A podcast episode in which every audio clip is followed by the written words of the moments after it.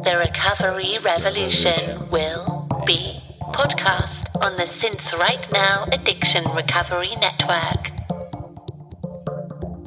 Welcome to the Since Right Now Addiction Recovery Podcast, the podcast of clean and get big enough sober, K L E N where Matt K might L start N getting and writers, S like, O B for R, a trailer. and SinceRightNow.com with your hosts in recovery, Jeff, Matt, and Chris. You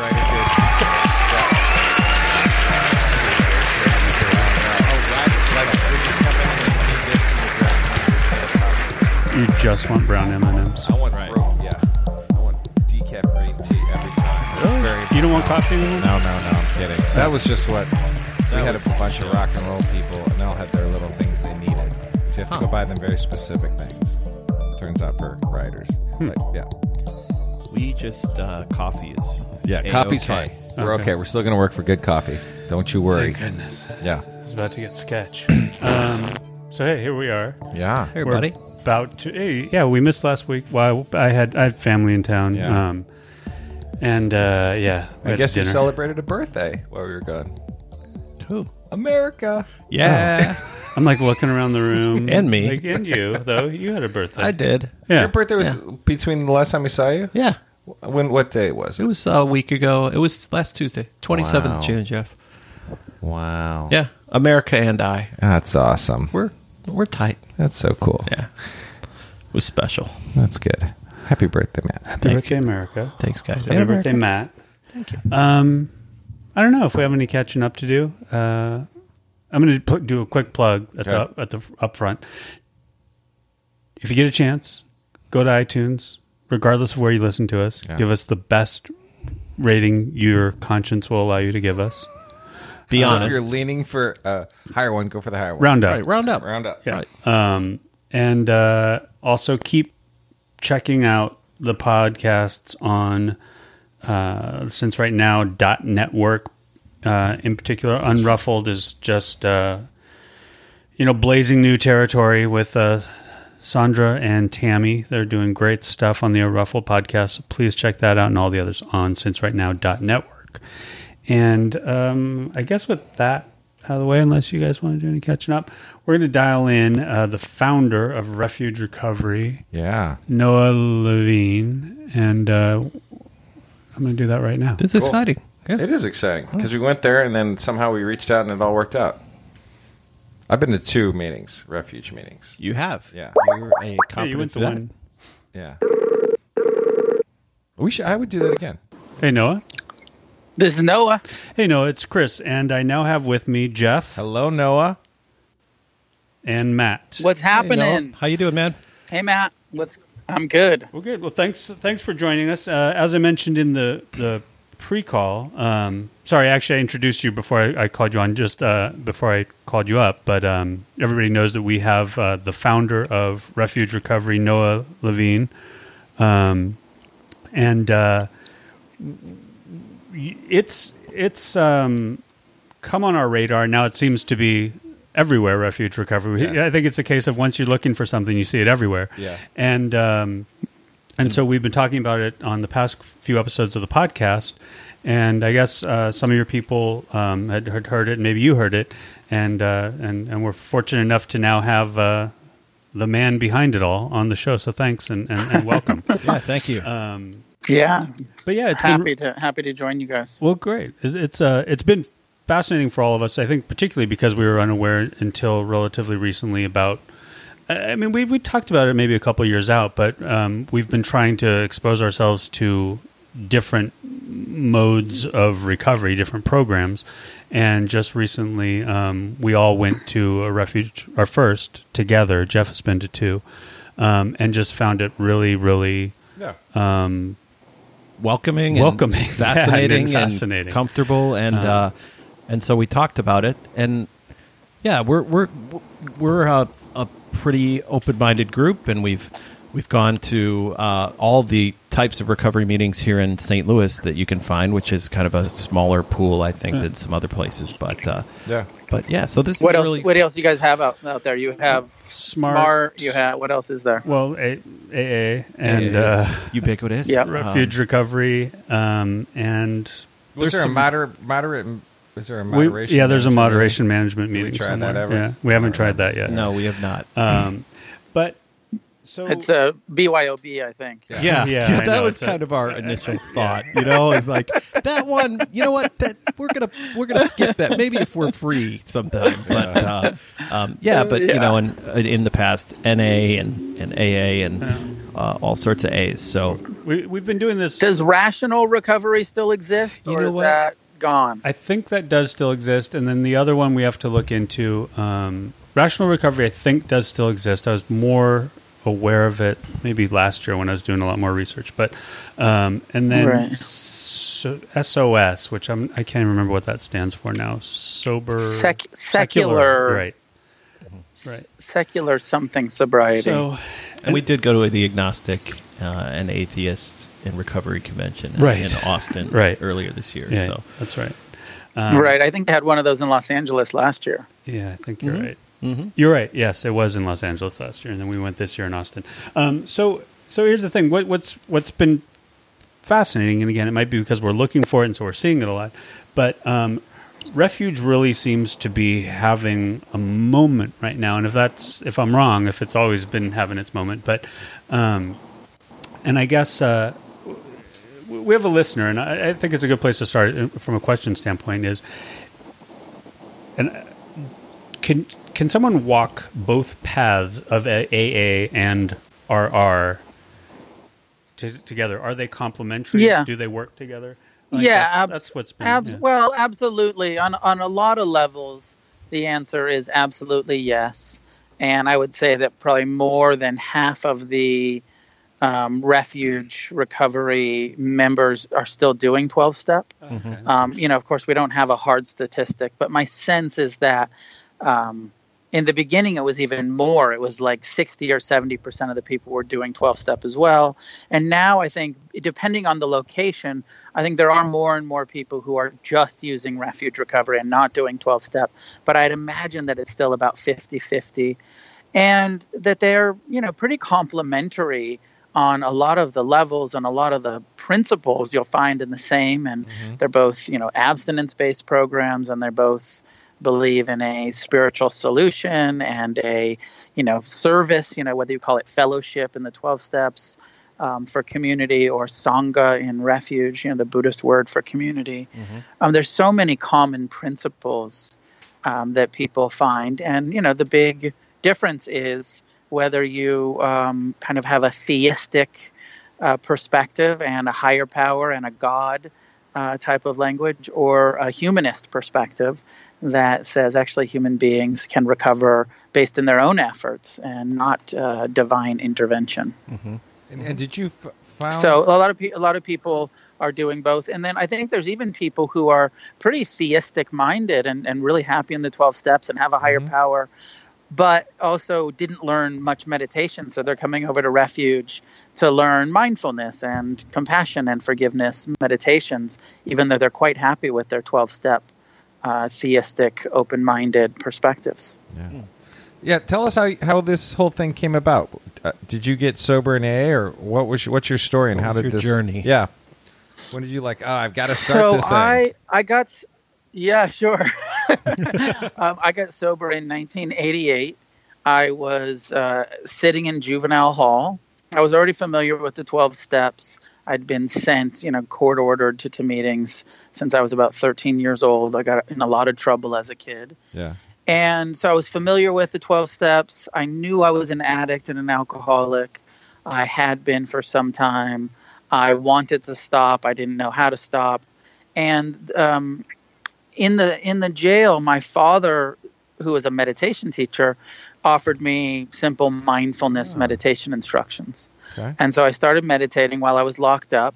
and that made sense to me. And there was a kind of practical and a little bit of reprieve from my alcoholic mind when I could ignore my thoughts and pay attention to my breath, mindfulness hmm. of breathing. So he's a, So he's a really meditation where my- teacher. Was he Yeah. like growing up?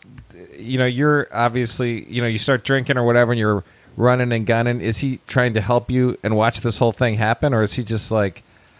uh, How is that to deal with a kid that's that unruly, that's in juvie as a meditation teacher, and then to be able to help you? I guess. You know, my dad, my dad, uh, you know, who passed away a couple of years ago, was a really a beautiful guy who was also a junkie before I was born, Okay.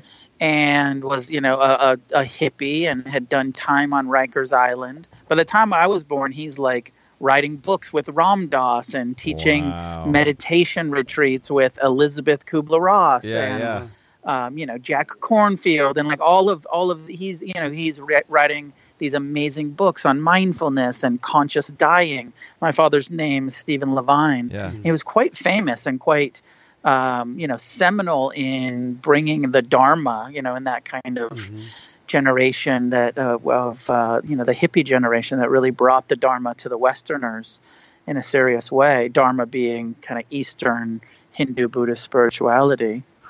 So you, Um, did you grow up so knowing he, all these you know people? he had more of like a hippie i did yeah i mean i grew up going to like hindu festivals and buddhist Wow. workshops and you know and i was just like this is hippie bullshit and the only solution is like violent revolution anarchy you know i started listening to punk rock when i was like nine years old and i was just like no the, you know the hippies are full of it the punks know what's happening Yeah. and um you had something to rebel so I, against. you know, I rejected all of that Yeah. stuff.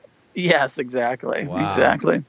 So my dad, you know, he had that kind of hippie uh, attitude that was just like, okay, yeah, my kids are going to experiment with drugs. Mm-hmm. You know, my dad, you know, and it was mostly my parents' drugs that I was using. sure. I started getting high when I was seven years old Yeah. because there was weed around, there was acid in the freezer, Yeah. there was booze. You know, my mom was an addict as well, and um, you know they had been divorced from a very early age. My mom was doing coke, and so I'd like 12 years old, I start snorting coke. You know, it's just like it was my parents' drugs Mhm. that I, uh, you know, initially started getting strung out on. So they weren't really like trying to do an intervention. yeah. You know, they were they were kind of just like you know take it easy kid quit smoking all my weed Oh wow! So it's a combination of punk rock, uh, alcoholism, drugs around the house, and then this just. So did you? Was your dad sober when you when you were born, or was he? Did he sober he, up as you? he wasn't growing up? sober he had he you know he wasn't he was he was no longer on opiates he was one of those guys that had been a heroin addict Yeah. and then you know could smoke weed and drink occasionally and had his one of those kind of psychedelic cowboy Mm. Types but Yeah. he was a real you know he was committed um, to spiritual practice Yeah. and to meditating and devotion and had his guru. And so drugs and alcohol were not a central part of his life anymore. And he was one of those weird ones that found sort of a balance with it. Well, it's funny. I when you read the Ram Dass journey, or even your father's, it sounds like I mean they all tried to find spirituality through hallucinogens and drugs, and it was like they really pushed it as far as possible. So it's interesting that your father was still into that, and and there's no judgment on it because I I get that hmm. idea, you know, but it's interesting that that yeah, and all of those guys were still into it. You know, like they sort of even Ram Dass who who said like, well, you know, the LSD opened the door, and now we need to use our spiritual practice to go back through it. To, um, but they all kept doing drugs. You know, none of them like became abstinent really. yeah, You know, they all there was still a place for the hallucinogens and the smoking weed and yeah, and all of that stuff. yeah. Um, so So you were. yes, I grew up in that scene. That's crazy. yeah. It's a crazy childhood. It is. It is. And then and then at some point the meditation made sense and offered you Yeah. some comfort. Uh, it sounds like kind of yeah, I mean, a big part end. of it was I I knew I was an addict and I knew I needed help, and I had some sense of what the twelve steps had to say. And when I was locked up, I started going to meetings of my own volition, But what I heard there was, you know, that God is the solution and a higher power, and you're powerless, and you know, um, no human power, and all of the stuff that just didn't make sense to me. The Judeo-Christian theistic worldview. Yeah. I, you know, I, I'm like politically educated by the Dead Kennedys, Right, know, right. by- Jello, take by me home. Bad Religion, by you know, by by a whole bunch of like anti-religious punk rockers, and um, I just couldn't get my mind around a what to me felt like a very Christian uh, solution to my addiction. Yeah. But the meditation made really a lot of sense to me. I was like, okay, here's a practical tool that helps me alleviate suffering through my own effort. Here's something that I can sit in my cell and do, not not praying and waiting for relief, but actually training my mind in meditation.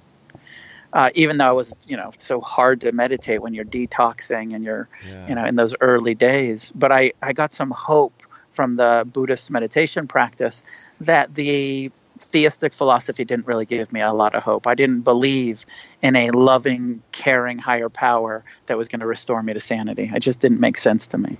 But meditation as a practical psychology made sense to me. Yeah.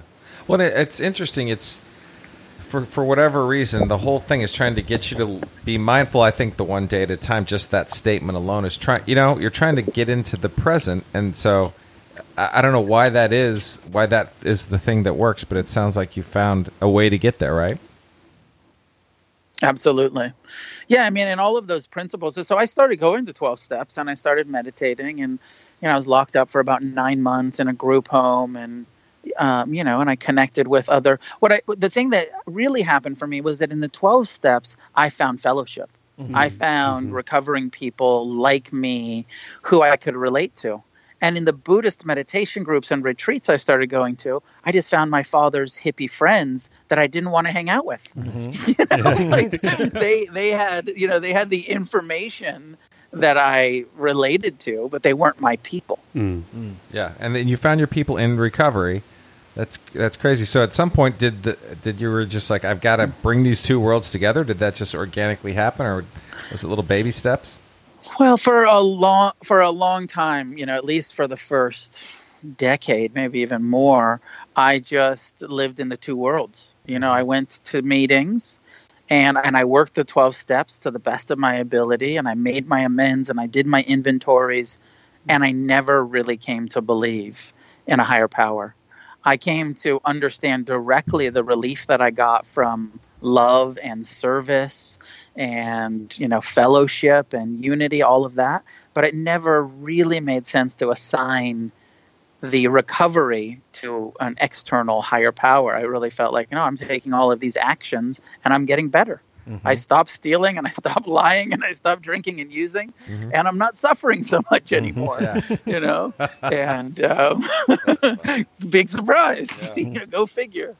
Uh, and then at some point I I kind of um, when I started teaching Buddhism, my teacher Jack Kornfield, my father, and uh, some of my other you know teachers said you should start teaching. And I'd done a whole bunch of retreats, and I'd been so serious about the practice, and I started going back into the same juvenile hall that I'd been locked up in, and teaching mindfulness to the kids there, and um, I went back to school and became a psychotherapist, and you know, really just dedicated my life to service, to you know, as much as I could. And uh, I just kind of kept them separate. I was like, okay, I'm going to teach. I'm going to start teaching Buddhism, but I don't want to exclude the non-addicts. So I don't want to be the, you know, recovery guy because everybody's suffering, not just us drug addicts. Um, so when I started teaching and you know, creating Dharma punks and Against the Stream, I just said this, you know, this is for anybody who's interested in the Buddhist path and in meditation. But what happened was half of my community, half of the people that showed up were addicts. Many of whom were saying, I'm an addict and I want to recover, but I can't get my mind around the 12 steps. Buddhism makes just like, you know, my, my experience. Yeah. Uh, Buddhism makes sense to me. And, you know, open minded theism of the 12 steps doesn't really make sense to me. Can we just use Buddhism? And in the early days, I said, you know, I think we should use both. And yeah, how about the 12 steps and Buddhism? And people like um, Kevin Griffin, who's an old friend of mine who wrote the book about Buddhism and the 12 steps, you know, we started doing workshops together and saying, like, okay, here's some Buddhist ways to understand the 12 steps and what they have in common and how to understand powerlessness and higher powers and defects of character and conscious contact, all of that stuff. And and I did that for a little while, but there was something for me about when you start talking about Buddhism and the 12 steps, you start having to try to make some things fit that don't quite fit. Mm-hmm. Building some bridges where they're just, you know, God's will and karma are just different philosophies. Mm-hmm. You know, either Yeah. we're fully personally responsible for all of our actions and have karma, or there's, you know, a, a higher power that can actually change your karma and your reality. Yeah. And they don't totally fit together. Either, you know, it's either higher power or it's Yeah. karma, So is it? Right. you know, Yeah, from so a Buddhist perspective. Yeah. So, so you think the the theistic one is you you somehow are giving your turning your will and your life over to God, and you don't have then Yep. responsibility for it, or you're just sort of accepting of what comes your way, and that's what you accept. And then Buddhism is more of a personal responsibility to put out energy in the world, or something that's going to then come back to you. So there's more. You're still more involved, I guess, in, in what's going to happen to you, or something. I don't know, right? Def- yeah, de- yeah, Sort definitely of. more agency um, from that perspective, and from that actually you can change your karma. You can purify your karma through positive acts. Yeah. You can, you know, you're you're responsible, and no matter how much negativity, how much addiction, that that is something that human beings have the power to change through their own actions. Well, it's really interesting. I think, and I don't know, you know, just Christianity's uh, relevance in the U.S. or in, in our country. I think it's cert- I don't know how. There's lots of people that are hardcore Christians, obviously, but when the book was written, it was certainly more prevalent, and you can see why it went that way. And Christianity was a big part of the founding. But it seems that Buddhism and Eastern philosophy has. If, if this is having its moment, it seems like mindfulness and all of that stuff is really it- it's not that it's one it's just the philosophy makes so much more sense i think right now in this modern day uh, it- it's just easy it's Well, much and it really, you know, it's Yeah. it's verifiable. Yes. you know they've done all of the neuroscience studies and say this is how meditation actually changes your neural pathways and your brain chemistry and and your attachment strategies. I mean, there's just been so many studies. Of course, there's been a lot of studies on the power of prayer as well. yeah Um, but the you know the Buddhist practical uh, psychology really matches up well with uh, science and psychology. Yeah. So um, it's it is having more and more popularity. Yeah. And you know, and people have done such a good job at secularizing it and pretending like it's not Buddhism, Right. Right. pretending like mindfulness is some sort of psychological tool that somebody Right. made up in the 70s Right. uh, because those very smart uh, guys in the 70s said, hey, let's pretend like mindfulness isn't Buddhism and let's Yeah. study it and let's sell it to medicine and psychology as a secular tool rather than a spiritual practice. yes. Let's capitalize the M and turn it into something completely different. Yes,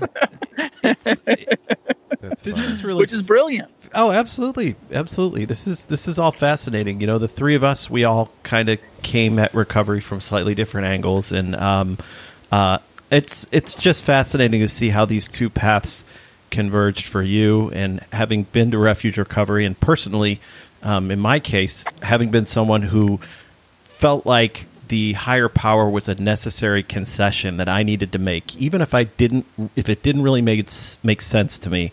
I needed to swallow this pill in order to save my life because I saw it working for other people. Yes. um, and just acknowledgement that there is Yeah. this other path. It's it's it's pretty. It's really fascinating um, because the tenants, like you were saying, Yeah. the idea that you get self esteem through esteemable acts, and the idea that if you put out positivity, positivity comes back to you th- those are kind of hardwired into a lot of us. Yeah. Um, Yeah. Well, it's funny. I, I had a true spiritual experience the, in the the way the Big Book talks about it when I got sober. The the moment I got sober, I prayed the compulsion to drink was lifted from me and it has never come back. And it felt like something outside of myself was present. I don't know what that is. So I've, it's it was really easy for me to do the 12 steps, but I have had lots of sponsees and lots of people that get really hung up on the spiritual part of this program or whatever that is. And it feels like Right. this is such a positive or such a a way to get into it and talk about it and still get sober, right? Um, that isn't so Absolutely. Yeah, Yeah. I mean, absolutely. And there's there can't be just one way, and you know, there's there's got to be lots of different ways. And the higher power stuff makes sense to so many people, and people like you have that experience of like, I, hey, this I can totally get my mind around this, and I had an experience, and uh, I can assign this meaning to it. Yeah, and, it, could have been sense to totally something different. Um, where know? so, Yeah. but It- yeah, you have no idea what that experience is. I remember the feeling of that experience, but who knows what it was? You, you know, you assign meaning to it like Right. this, and it has worked, and you just kind of don't ever think about it or whatever. Hmm. But Well, and we go to meetings, and the meetings say like that's the only way, and it's the, Yeah. and that that's what it means, right? They assign the meaning to it, and then you're in that peer pressure group thinking, um, and the conversation around higher power, higher power, higher power. So then you're like, well, that must be what it is. Right. you know, if you had walked into a, a, a Buddhist room and they said this was like a surrender to the Dharma, Yeah. and you know a karmic purification, you would have said, oh, well, that must be what it is. and, and I could have totally been like, It like that was a karmic purification. It was a total surrender karmic. That was exactly what it was. Like you say that, I'm like, oh yeah, that could have been it. yeah, that's buy it. probably one of those. Yeah, right? Yeah. I don't know what it was, but that yeah, felt like that. Yeah, that's so funny. That's so funny. Yeah. So you? T- oh, sorry. Were you? No, no, good. Okay. Well, I just the textbook itself because I think when we were reading the textbook and the meeting itself was great because you go in and you meditate and you kind of get your mind right before the meeting starts. It was fantastic. Yeah. Yeah. So you have this little real quiet part, and then by the time everyone's sharing, you're like, oh, it's great, and you're really into the thing. But I love the fact. I think we were all appreciative, and nothing against the big book. It's a it's a wonderful book. There's so much power into it, and whatever. But if the language itself is it's tough to get into it. I can see if you're a newcomer, you're like, what? what? This antiquated Yeah. 1930s. But this thing you wrote's amazing, right? I mean, and and how long did that take? And did you base it on something, or how did you, how did that all come together? The textbook. Right. So let me just um, back up because I didn't completely complete the the reason I created it was so many people were showing up and saying we want this, and then I just felt like oh it's my responsibility to create it.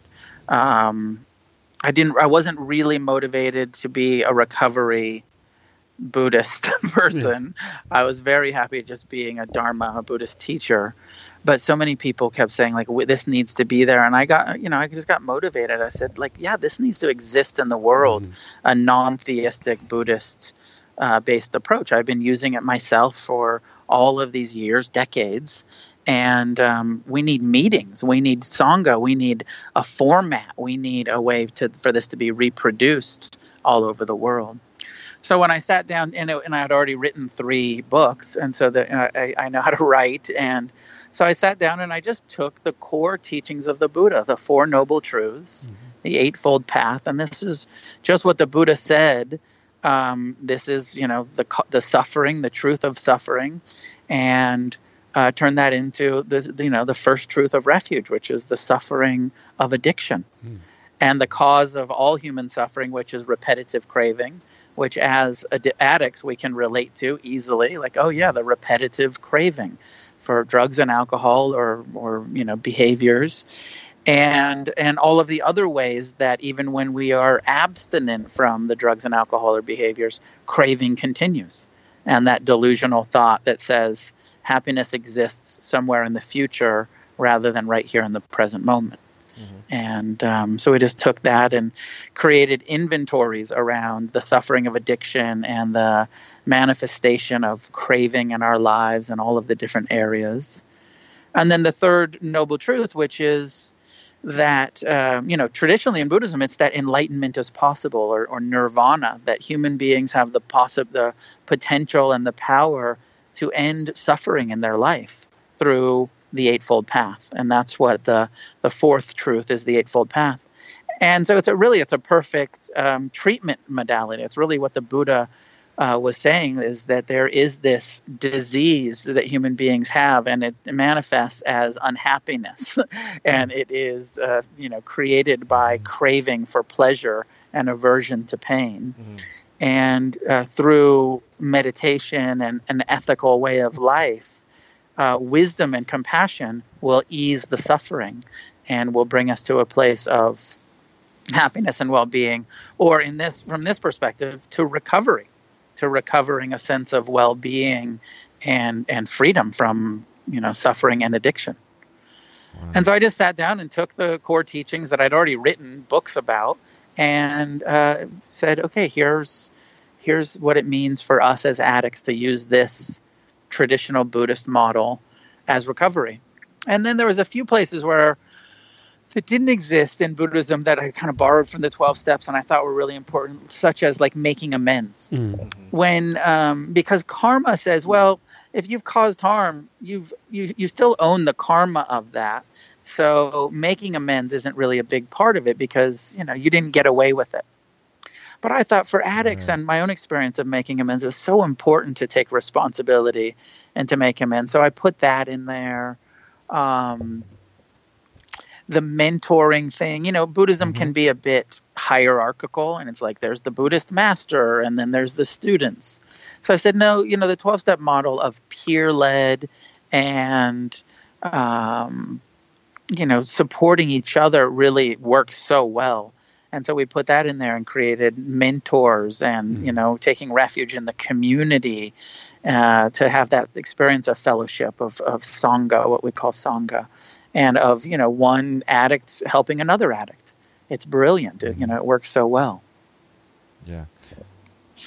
And then I just took the guided meditation. I just took all of the meditations that I've been practicing and teaching, and turned them into scripts, um, so that you don't need a meditation teacher. That we can just you know guide each other in the meditations, mm-hmm. and said you know read this slowly to the group, and here's the compassion meditation instructions. Here's the forgiveness meditation instructions. Here's the, you know, mindfulness, all of the different instructions. And that way, like you guys said, you go into a meeting, there's a guided meditation right. led by one of the members. Yeah, mm-hmm. which was really cool. We did the forgiveness one where you have to like forgive people that you don't like. that was tough. But it was good. Yeah. yeah. It, was, it was just, yeah. It's like, yeah. oh, yeah, I guess we got to do that.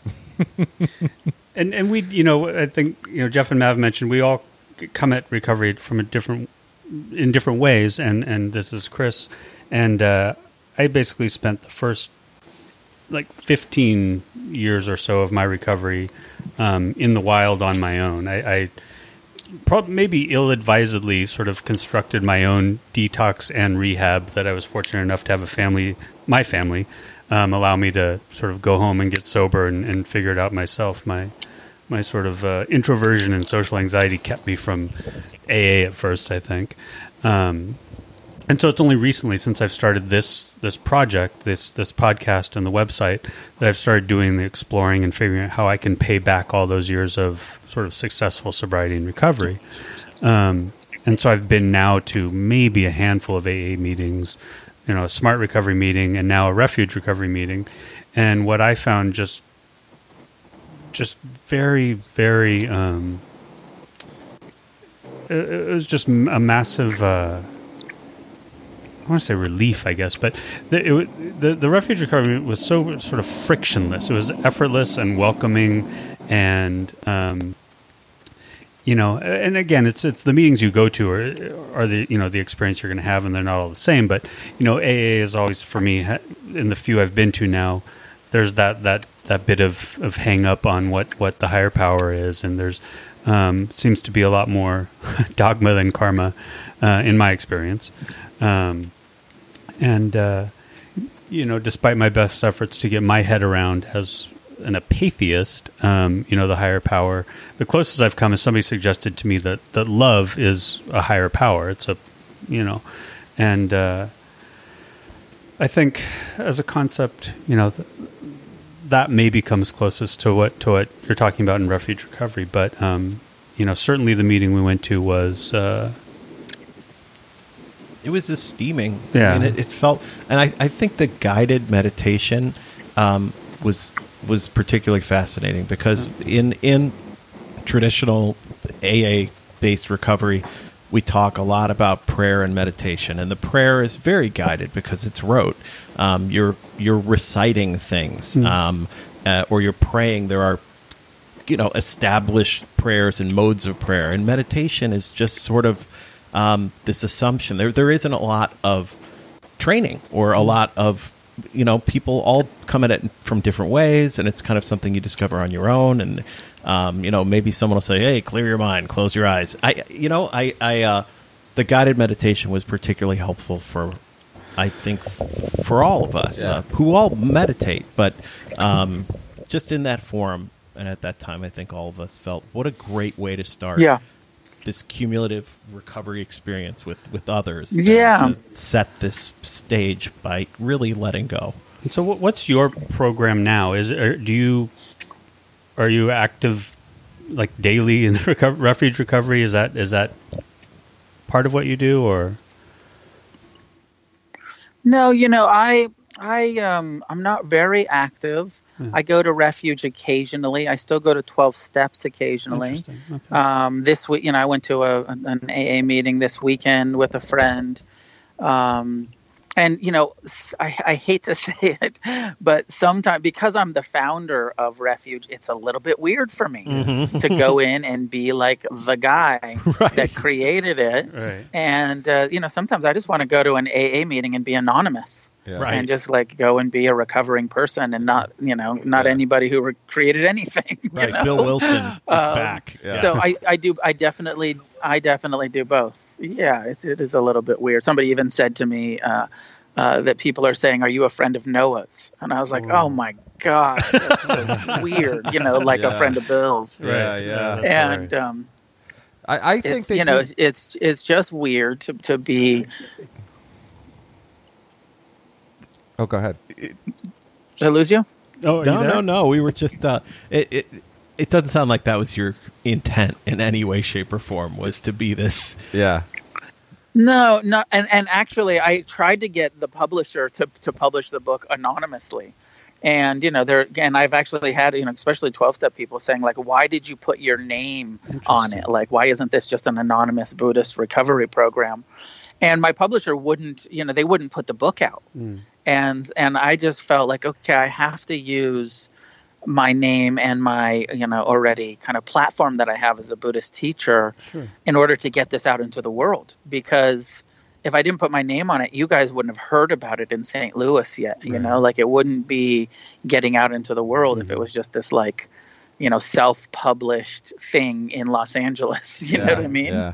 What? and so I felt like, oh no, I I need I need to be I need to step up and and talk about this and, and take every opportunity like this podcast to tell people about um, you know a Buddhist based recovery program and and so I'm happy to do that and it feels like my uh, you know service and everything and you know and I have to admit that it's a little weird yeah. Well, yeah, I mean, everybody knows who Bill Wilson is, and, Yeah. and decades from now, you know, Yeah. we- we'll Could be know a thing. Noah Levine is, and Yeah. I think that's I think that's fine. I think it's great. I think it's it's it, I think it's excellent. I, I love that we're able to talk to you about the thing that you've created for Yeah. certainly for you know better understanding and just um, to to shine a light on the the nooks and crannies of it. Um, so how how long are we talking? I had this I had this old I had this old NA guy come up to me. Oh, go sorry. No, no, no, I was just going to say I had this old NA guy come up to me and say, yeah, he and he he just said like, you know, I, I love what you're doing. My wife is super into refuge, and he was like, hey man, just don't fucking relapse. yeah i was gonna Oh, say yeah. There's a lot You of just- pressure. You better stay clean. You better stay clean. oh i didn't even think of that but holy shit Like, no, no pressure you Yeah. know? your name is on it yeah. Have you gotten any?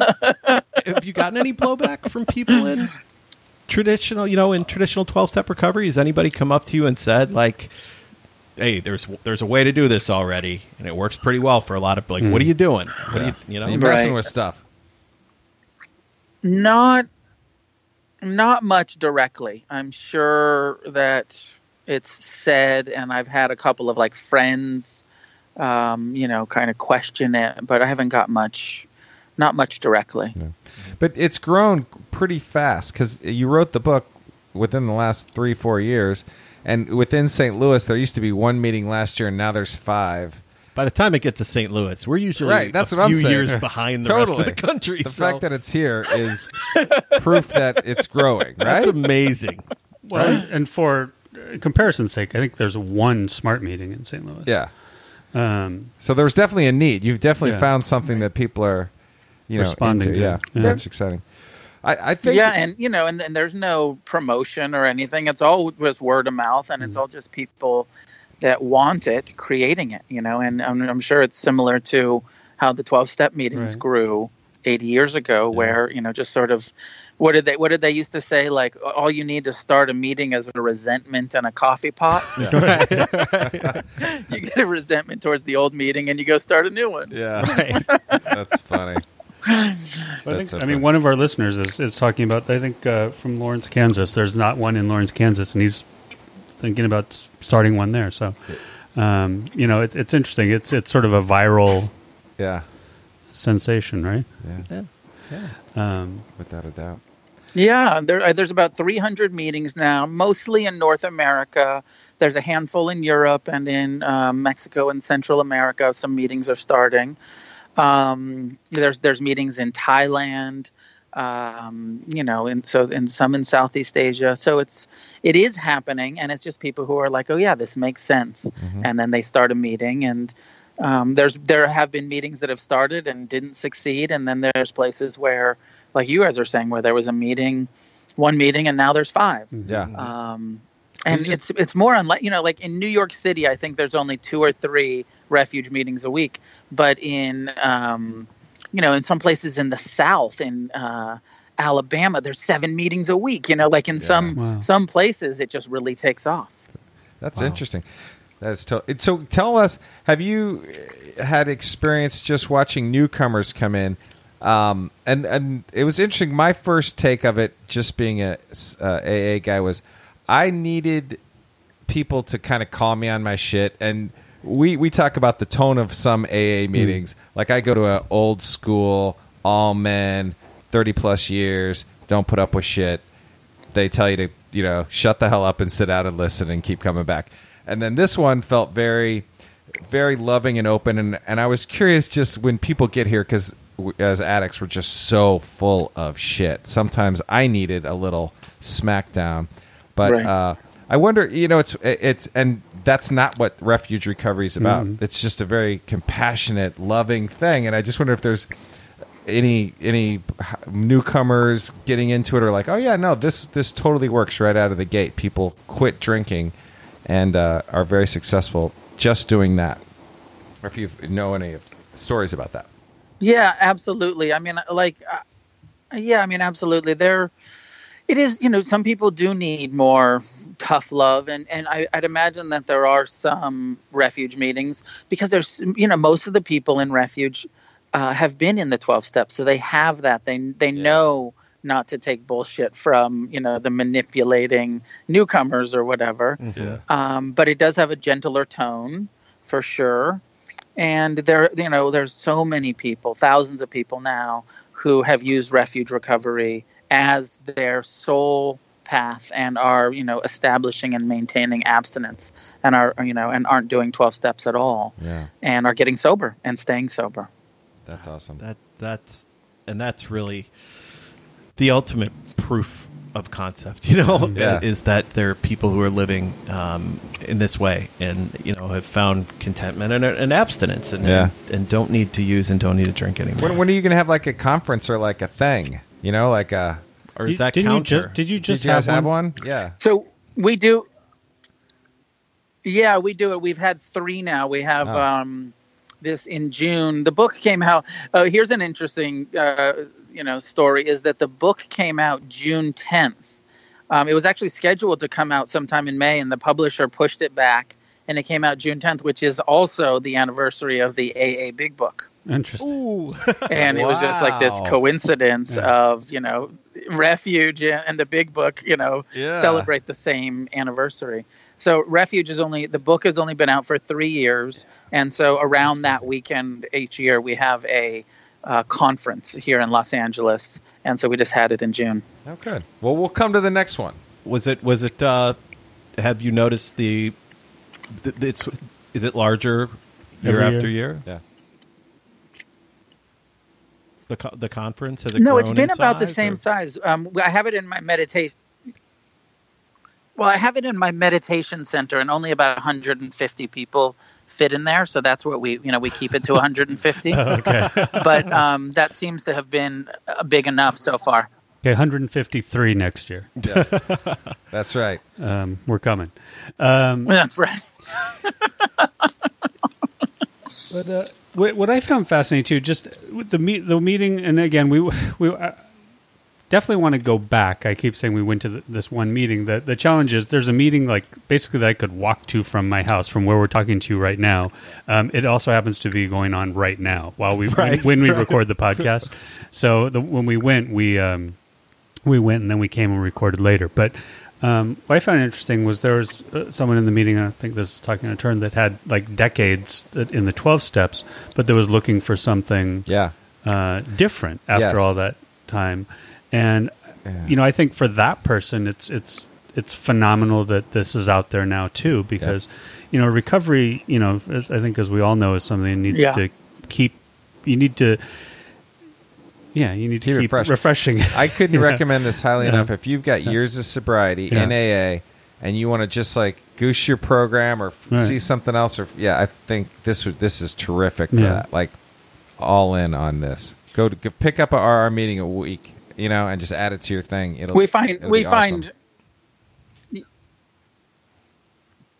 yeah we find quite a bit of that people with double digit long term sobriety um, coming over and doing refuge and you know really learning the meditation stuff and whether they do it as an 11 step practice or they're uh, really interested in buddhism. It's happening more and more. One of the things that is also happening is that people who were really resistant to the 12 steps when they come to refuge and they find something that makes sense to them then they find they can go to 12 step meetings and uh, feel more at home because they Oh, don't it's it's not like this is the only way. They say i have a, a practice over here in refuge so now i feel more comfortable fellowshipping with 12 step people. Yeah. Yeah, th- and that I think that, That we all sense. felt that complementary nature. When we've been to some other, and I don't want to vilify any, certainly any path to recovery, but some other meetings that we've been to, other types, have been very almost reactionary to toward uh, twelve step AA based recovery, almost like you need to reject that in order to fit in here, and that didn't seem to be part and parcel Right. of refuge at all. It felt. Uh, so open and and I could see I could see a lot of people using it it's as a definitely complementary it's thing. definitely not part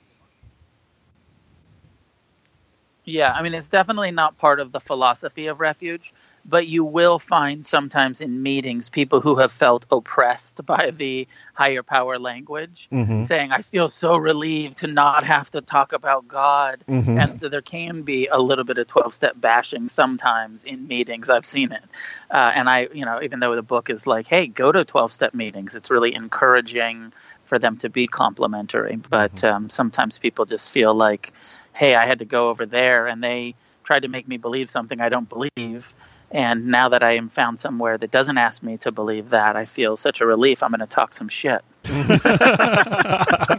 Why not? It's its own medicine. That's awesome.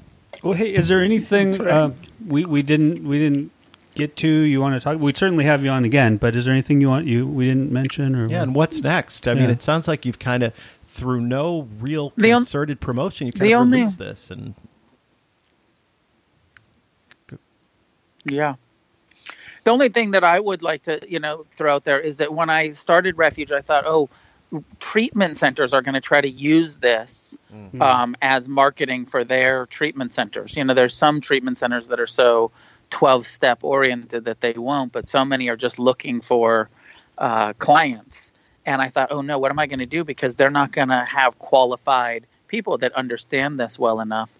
So me and some friends started a, a, treatment center in Los Angeles, so refuge recovery treatment centers where people who want this in a professional environment can come and really learn the four truths, the eightfold path, as well as you know all of the traditional psychotherapy and trauma resolution practices that help uh, you know in recovery. All That's right, terrific. So refuge recovery treatment center in Los Angeles. Yeah exists. How and how how long has that been in operation? Yeah. Same, about three years, about right? Three years. Right, okay. right in the beginning when I when okay. the book came out, I, I opened the treatment center. Okay. Yeah. Um, well, great. Uh, well, uh, thanks for joining us, Noah. We really appreciate it, and we uh, will definitely get get back to an, a refuge recovery meeting soon. And uh, yeah, yeah, thank you for this. Yeah, thank you. Thanks, guys. Happy to be part of it. All right. All right. Bye. All the best.